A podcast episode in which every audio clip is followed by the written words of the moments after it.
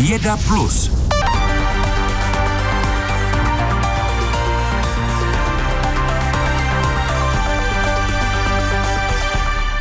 Většina diabetiků v Česku trví, trpí nadváhou anebo obezitou a jejich počty stoupají. Lékaři na to upozornili k dnešnímu světovému dní diabetu. Podle dat pražského IKEMu má nadváhu nebo obezitu přes 80% lidí s cukrovkou typu 2 a asi polovina diabetiků s typem 1. Podrobnosti k tomu zjišťoval náš vědecký reportér Martin Srb, kterého vítám ve studiu. Dobré odpoledne. Dobrý den. Cukrovka a obezita spolu hodně souvisí podle lékařů. U nejčastějšího toho typu 2 je to dokonce dokonce hlavní příčina, proč nemoc propukne. Ovšem u všech typů cukrovky přináší nadváha nebo obezita další komplikace, zhoršuje to kvalitu života a také výrazně prodražuje léčbu, říká přednosta diabetologie IKEM Martin Haluzík. Léčba diabetiků stojí 15 až 20% nákladů celého zdravotnictví. V České republice tedy ta částka z roku 2021 je 53 miliard korun a dvě třetiny této částky připadají na léčbu komplikací. Pokud bychom dokázali diabetu předejít, dosáhnout díky změně životního stylu toho, že nebudou mít diabetes, případně cukrovku včas diagnostikovat, je to skutečně velmi významné ušetření nákladů ve zdravotnictví. No jenom, abychom si zasadili tu celou záležitost do kontextu, eh, kolik je u nás aktuálně lidí s cukrovkou? Víc než desetina českého obyvatelstva. Ústav zdravotnických informací a statistiky má údaje za rok 2021. To bylo asi milion a 100 tisíc diabetiků. Podle lékařů jich k tomu každý rok přibude 4,5 tisíce a k tomu ještě je mnoho a mnoho lidí, kteří o své cukrovce nevědí. No a čím by se podle lékařů dal nárůst cukrovky zastavit? Hlavně prevencí. Na to kladou důraz i při tom letošním světovém dní diabetu. Ta doporučení jsou vlastně společná pro prevenci nadváhy a obezity i diabetu druhého typu. Například pravidelná strava, více zeleniny a ovoce, méně masa a tučných potravin, omezit uzeniny, paštiky, sekanou a podobné zpracované maso. No a hlavně eh, také dostatek pohybu, chůze, běhání, plavání, jízda na kole. Podle lékařů stačí středně intenzivní aktivita, ale pravidelně, několikrát týdně. No já chodím každý den se psy, třeba na hodinu, na dvě, takže možná, že si taky pomáhám trochu proti cukrovce. Možná je to ten dobrý recept. no a představili lékaři také nějaké novinky, jak pomoci lidem, kteří už mají cukrovku a zároveň jsou i obézní? Ano, existují léky na hubnutí v injekci, které skutečně mají prokázaný účinek, není to jenom nějaký marketingový trik. A některé ty léky jsou schválené u nás a ten nejúčinnější teprve před několika dny schválili úřady ve Spojených státech. Do roka by snad měl dorazit i do Česka, uvedl Martin Haluzík. Podle lékařů to ale nejsou žádné zázračné injekce a aby dobře fungovaly, tak člověk stejně musí dodržovat určitý životní režim a, jak jsme řekli, hodně se hýbat, aby ty léky pomáhaly a neškodily. U některých pacientů, zejména u těch skutečně nejsilnějších léků, se může stát, že ten pokles hmotnosti je tak významný a tak rychlý, že ty pacienti ztrácejí také významné množství svalové hmoty. Pacient významně zhubne, ale nebude se cítit lépe. Všechno by to mělo jít ruku v ruce s tím, že pacientům vysvětlíme, co je potřeba, aby dělali oni a jak mají vlastně přispět k tomu, že to hubnutí bude zdravé. No, v léčbě cukrovky pomáhají mnoha lidem i moderní technologie. Přizpůsobují je lékaři té epidemie obezity? Přizpůsobují, jednak v IKEMu vyvinuli speciální aplikaci na hlídání životního stylu právě pro diabetiky a také se hodně zaměřují na lidi s cukrovkou prvního typu, kterým dříve říkali, že jsou to štíhlí cukrovkáři, to už ale neplatí a víc než polovina z nich eh, opravdu má nadváhu nebo obezitu. Oni si musí hlídat hladiny cukru a aplikovat inzulín a podle lékařů se často bojí sportovat, aby se jim ty hladiny příliš nerozkolísaly. Když ale budou používat ty aplikace a chytré systémy na měření cukru a dávkování inzulínu, tak si tam mohou nastavit sportovní režim. No a ten algoritmus jim všechno spočítá tak, aby mohli sportovat bezpečně a tím pádem mohli i účinněji hubnout. Tak Světový den diabetu sledoval Martin Srb z vědecké redakce. Děkuji za to, hezký den. Hezký den, naslyšenou. Teď posloucháte Vědu Plus. Čeští věci zkoumají byzantskou literaturu a analyzují, jak jsou v ní zobrazené ženy. Ty byly až na výjimky ve středověku zobrazeny v literatuře jako manželky, milenky a matky. Jejichž hlavním posláním bylo rodit děti, těšit manžely a starat se o chod domu. V legendách se setkáme se ženami myslitelkami a pečovatelkami o chudé. Byzantská literatura je unikátní tím, že má kořeny v antickém Řecku, křesťanství, v římské říši i orientální a azijských a afrických národů. Eh, na zmíněném výzkumu zobrazení žen v byzantské literatuře se podílí také docentka Markétka, Markéta Kulhánková ze Slovanského ústavu Akademie věd České republiky a Masarykovy univerzity v Brně. Vítejte, dobrý den. Dobré odpoledne. Tak proč je vlastně důležité zkoumat zobrazení žen v byzantské literatuře? Uh, Jsem vás trošku uvedl do spaku.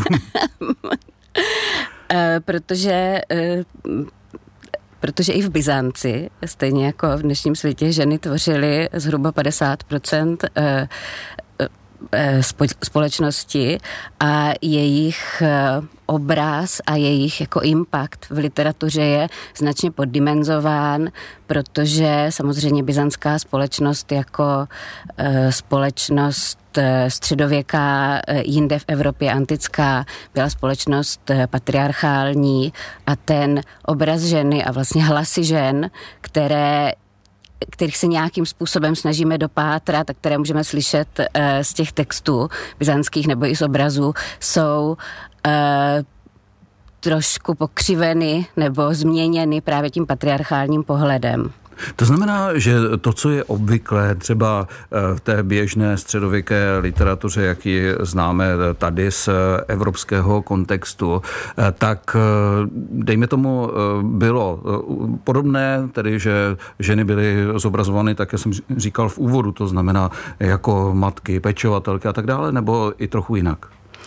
Eh, je to, je to svým způsobem podobné, ale ta byzantská literatura má, jak už vy jste správně předeslal, eh, ten specifický rys, že vlastně měla tu startovní eh, čáru nastavenou o kus dál dopředu než středověká literatura v západním světě, která je nám asi v tomto našem kulturním okruhu více známa, právě protože navazuje, navazuje na tu antiku. Takže se dá říct, že to, co to, kde začíná eh, ta byzantská literatura, je daleko vlastně sofistikovanější úroveň, eh, rozvíjí, pokračuje, eh, pokračuje v té antické tradici, i když je to samozřejmě to písemnictví ovlivněno tím jiným náboženstvím a jiným uspořádáním společnosti, tím no, středověkým. A jak tedy v té antické tradici pokračuje, jak se to, obravu, jak se to projevuje na tom zobrazení?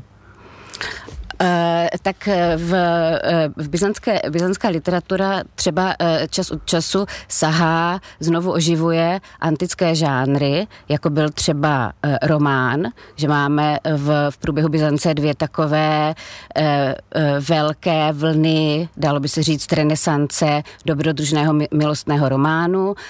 Jedna spadá do 12. století a ta druhá spadá do období pozdní Byzance, toho 14. 15 19. století a to je právě eh, to období, eh, kterými se zabýváme eh, v tom našem projektu a tady na těch románech pozdně byzantských je zajímavé to, že spojují jak tu antickou, potažmo byzantskou tradici, tak tradici lidovou, lidového vyprávění, lidové slovesnosti, zejména pohádek. Tak ale jak tam ty ženy vystupují, v jakých rolích?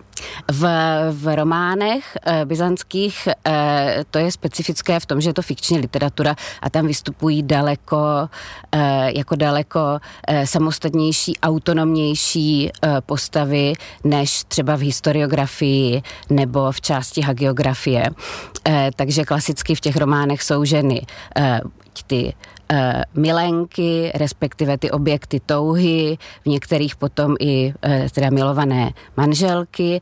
A na druhé straně uh, je tam ta, ten vlastně tem, ta temná ženská stránka, různé čarodejnice a škůdkyně, dalo by se říct, které mají e, takové daleko silnější pouto s přírodou a tu přírodu využívají ke, k různým eh, nekalým záměrům a ke kouzlení.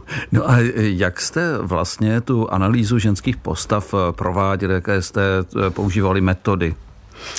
My ten, tady v, tom, tady v tom našem novém projektu je vlastně hlavní přístup naratologický, čili zkoumání, zkoumání vyprávění, zkoumání různých kategorií, které skládají dohromady to vyprávění, což je eh, kromě eh, té dějové linky, jsou to eh, pak teda čas, prostor a jedna z těch kategorií je také postava. Takže nás zajímá vlastně, jakou jakou roli ty postavy hrají ve vyprávění. A to, co je eh, na tom našem projektu nové, tak je vlastně to, že kromě těch eh, fikčních textů, jedním eh, z nich jsou i ty romány, o kterých jsme se teď bavili, my vlastně zkoumáme vedle nich i památky historiografické a třeba životy svatých, rétorické texty, epistolografii a vlastně ta otázka, kterou si klademe, není jako po nějakých fakt, faktografických informacích, tak, eh, čili co to bylo za ženy, jak,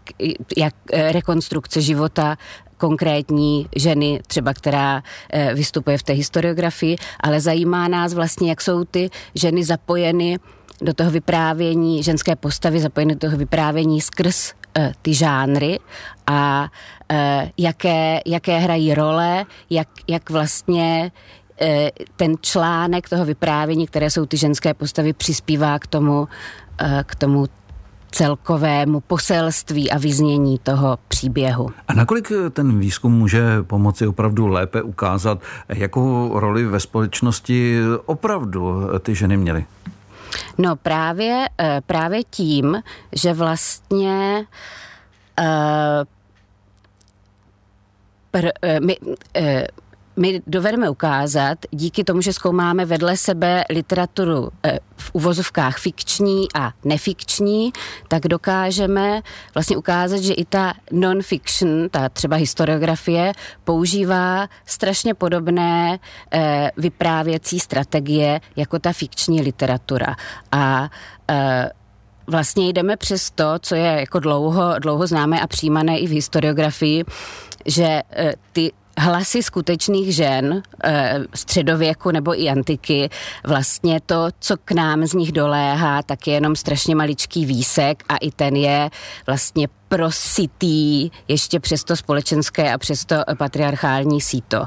A uh, i, I tak se dá tedy z něj něco velmi zajímavého zjistit, extrapolovat. Tolik, tolik docentka Markéta Kulhánková ze Slovanského ústavu Akademie věd České republiky a Masarykovy univerzity v Brně. Já vám moc krát děkuji za vaše odpovědi a přeji hezké odpoledne. Děkuji za pozvání vám taky. A teď stále posloucháte vědeckou půlhodinku na plusu. Akutní plicní embolie by se mohla časem běžně léčit pomocí velmi tenkých plastových hadiček, takzvaných katetrů. Jestli to bude možné, teď zjišťují v klinické studii čeští lékaři z několika fakultních nemocnic. Život ohrožující plicní embolii u nás prodělá podle odhadu lékařů 6 až 9 tisíc pacientů za rok. Já jsem seděl doma a dusil jsem se furt. Vypráví 67-letý Petr. Leží přitom na lůžku ve fakultní nemocnici na Královských Vinohradech v Praze. Záchranáři ho sem přivezli v kritickém stavu s akutní plicní embolií. Jsem nemohl popadnout dech, no, pak jsem upadl. Když jsem šel do koupelny, tam jsem ležel asi hodinu, pak jsem tam volal záchranku. Paní doktorka, která jela s náma, tak měla strach, že mě nedoveze. Na sál jel pacient téměř okamžitě. Lékaři jednali rychle. Přes tříslo mu zavedli do míst, kde krevní sraženiny vznikly velmi tenké plastové hadičky, takzvané katetry, popisuje intervenční kardiolog Josef Kroupa. Musím zaklepat, dopadlo to velmi dobře na to, v jakém stavu se nacházel pacient. Odsáli jsme krevní sraženiny a poté jsme ještě aplikovali lokálně trombolitikum. Právě místní podání léku, který dokáže krevní sraženinu rozpustit, je předmětem aktuální klinické studie, kterou právě lékař Josef Kroupa vede. Takže teď vytahujete ten speciální katetr, který se tak. používá pro tento zákrok? Je to trombolytický katetr, což je velmi tenká plastová hadička. Na svém vzdáleném konci má dvě značky, mezi kterými se nachází aktivní zóna, kde je spousta postranních dírek. Jsou tam takové droboulinké droboulinké dírečky a po všech stranách proniká ten účinný lék do místa té krevní sraženiny. Na sále je ten zákrok hotový za 30 minut. Pacient se zavedenými katetry odjíždí zpátky na jednotku intenzivní péče a po dobu několika hodin mu přes ty katetry kape lék na rozpuštění těch krevních sraženin. Jakmile je infuze dokončena, ty hadičky se z toho pacienta vytáhnou, tím všechno končí. O katetrizačních metodách se při léčbě plicní embolie začalo uvažovat už před více než deseti lety. Dosavadní léčba se totiž desítky let neměnila. Oběhově nestabilním pacientům, kterým hrozí vysoké riziko úmrtí, se dodnes podává velmi silný lék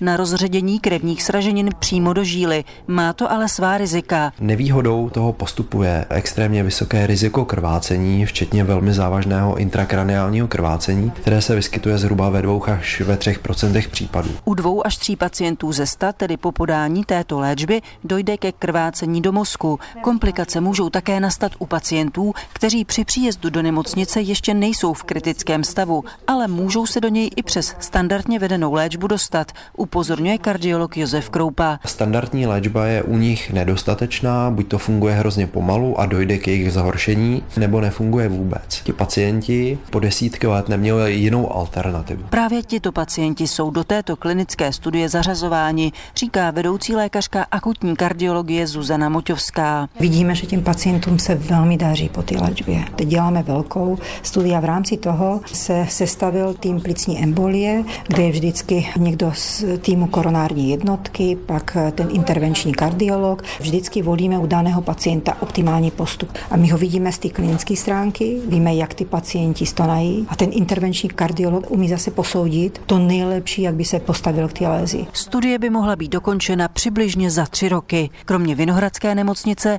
je tato metoda v rámci klinické studie dostupná i pacientům ve fakultních nemocnicích v Plzni, Olomouci, Brně a nebo Ostravě. Andrea Skalická, Český rozhlas. Posloucháte Vědu Plus. Půl hodinu o výzkumech, vynálezech a objevech, které mění lidem život. Najdete ji také na webu plus.rozhlas.cz, v aplikaci Můj rozhlas a v dalších podcastových aplikacích. Čeští věci vyrábějí brikety z pecek manga, a to v africké Kambodži. Mango je tam totiž jednou z nejčastějších plodin. Brikety z jeho zbytků mají podle odborníků dobré vlastnosti a můžou pomoci třeba i s omezením těžby palivového dříví. Více si o tom povíme s Petrem Němcem z Lesnické a dřevařské fakulty Mendlovy univerzity v Brně. Dobrý den. Dobrý den, zdravím vás i posluchače. Tak jak si vlastně takové brikety z manga představit? Opravdu můžou mít srovnatelné vlastnosti jako palivo ze dřeva? Ano, je to tak. Brikety z manga se dělají konkrétně tady z mangových pecek, a to ještě ne z celých. Musí z nich být odstraněno jádro, které obsahuje poměrně dost oleje. A ta, e, ta pecka tedy má, je z materiálu podobného dřevu a e, z toho jsou následně tedy liso, e, nejdříve drcením a později lisování za velké teploty vyráběny právě brikety, které potom vypadají jako taková menší polínka, takové válce a e, slouží jako palivo do kotlu kamen, stejně jako dříví nebo No když vás tak poslouchám, tak eh, ten proces eh, samozřejmě chce nějakou technologii, eh, ten tlak vyvinout a tak dále. Je to technologicky náročné, drahé, anebo ne?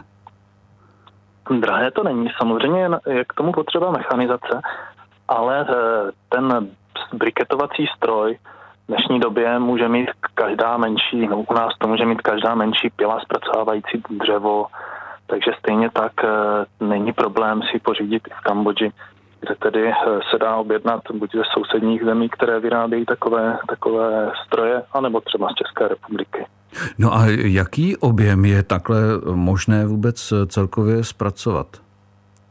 Ono samozřejmě ty, eh, ty stroje jsou o různé kapacitě, je to od od malých objemů od desítek kil až po, po ty desítky až stovky tun, takže je, je to variabilní. No, v Kambodži eh, dnes denně vzniknou desítky tun odpadů z manga. A co se s nimi vlastně zatím děje? No ano, je to tak. Kambodža je jedním ze světových producentů manga. Opravdu ten potenciál eh, je až, jsou až miliony tun manga ročně. Taková ta reálná výroba, řekněme, jsou kolem 100 tisíců. A bohužel tedy ty pecky prozatím nejsou využívány a končí na smetištích, kde tedy jsou opravdu vyváženy po, po tunách, po desítkách a stovkách tun. Potom tam jsou uskladněny, prší na ně, dochází k hnití, voda, voda zasakuje do země, čím znečišťuje podzemní vody, nebo jsou případně spalovány, ale to je spíše takové doutnání, nedokonalé spalování, které znečišťuje i okolní ovzduší zvláště i kvůli tomu, že, že v nich právě jsou ta jádra, která obsahují poměrně vysoký, vysoký, vysoké procento oleje a při jeho spalování právě také se do vzduchu uvolňují plyny, které tedy ho znečistují. Takže reálně myslíte si, že opravdu můžou někdy brikety z manga eh, výrazně omezit kácení lesů? Může to tak být. V rámci našeho projektu jsme eh, zatím vyrobili brikety ve spolupráci s jednou, s jednou eh, výrobnou nebo se s jednou sušírnou ovoce v Kambodži, která denně, denně vyprodukuje asi 40 uh, tun, asi 40 nebo 60, dokonce 60 tun mangových pecek a vyváží je právě na ty, na ty smetiště. Uh, z toho, z tady toho množství oni můžou vyprodukovat, jsme spočetli, že můžou vyprodukovat asi 12 tun palivových briket, což jim nahradí vlastně jejich palivové dříví, které používají právě na sušení ovoce a téměř z poloviny. Takže eh, to už tam nějakou roli hraje samozřejmě.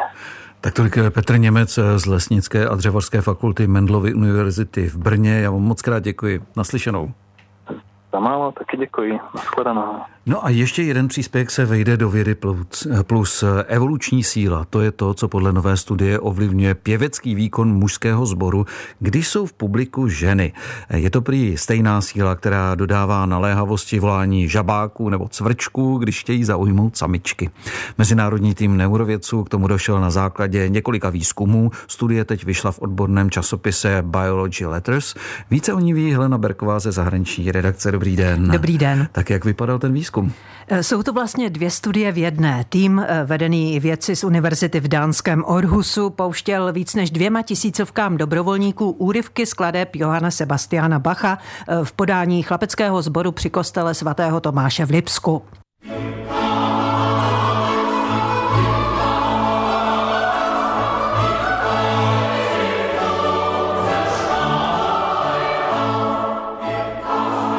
Ano, to je slavný Tomán Kor. Eh, vždycky šlo o stejný úryvek ve dvou verzích. Jednou zbor zpíval před ženami v publiku, po druhé bez nich. Eh, vědci nejdřív testovali vnímavost posluchačů, mužů i žen, jestli vůbec vnímají nějaký rozdíl. A pak zjišťovali, která z těch verzí se ženami nebo bez žen v publiku se těm dobrovolníkům víc líbí, která je víc přitahuje. A ukázalo se, že rozdíl vnímají muži i ženy, ale ty nahrávky se ženami v publiku byly přitažlivější jen pro ženy. Takže podle té studie je za tím zpěvem, co jsme právě slyšeli, stejná evoluční síla jako za tímhle. Takže jako zavoláním žabáků, co vábí samičku, jak k tomu ti pěvci přijdou? Neuvědomují si to a ten rozdíl mezi tím podáním se ženami v publiku a bez nich je prý sotva znatelný. Ale přesto výzkum tu vnímavost statisticky prokázal. Podle té studie eh, se ta změna nebo proměna nejvýrazněji projevila v hlasech starších, fyzicky vyspělejších chlapců z basy. Ale rozhodně to neznamená, že by nějak vědomně chtěli posluchačky svádět, to v žádném případě. Ale stejně jako u těch žabáků a taky třeba cvrčku je zatím ta mocná evoluční síla podle autorů studie. A dělali i nějaké akustické rozbory? Ano, v té studii v Biology Letters jsou různé grafy. Například, když byly v publiku dívky, eh, chlapci s nejhlubšími hlasy měli víc energie ve frekvenčním pásmu kolem 3000 Hz v takzvaném pěveckém formantu. A právě formanty, které formují zesílené svrchní harmonické tóny, ovlivňují barvu hlasu. Eh, ti zpěváci pak vědcům po vystoupení přiznali, že se jim s dívkami v publiku zpívalo líp. No a teď eh, co z toho všeho vyplývá, Heleno? Eh, že ten zpěv chlapeckého sboru je zvláštní forma komunikace, kterou zároveň provázejí spolupráce a sexuálně motivovaná soutěživost. Jak vysvětlil vedoucí té studie neurovědec Peter Keller, sboristé pěvci navzájem spolupracují, ale zároveň jako jednotlivci mají jakýsi paralelní komunikaci komunikační kanál a tím vysílají to evolucí prověřené věčné poselství mě si vyber, vem si mě. No, ale vrtá mi hlavu, jak vlastně, vlastně vědce napadlo tohle zkoumat. E, to mě taky zajímalo. Přišel s tím jeden student, bývalý člen toho pěveckého sboru, jednou takhle poznamenal, že si všiml, že se chlapcům proměňují hlasy, když jsou v publiku dívky. No a slovo dalo výzkum a teď tu máme novou studii. Tak tolik Helena Berková. Děkuji, naslyšenou. Naslyšenou. A Věda Plus končí.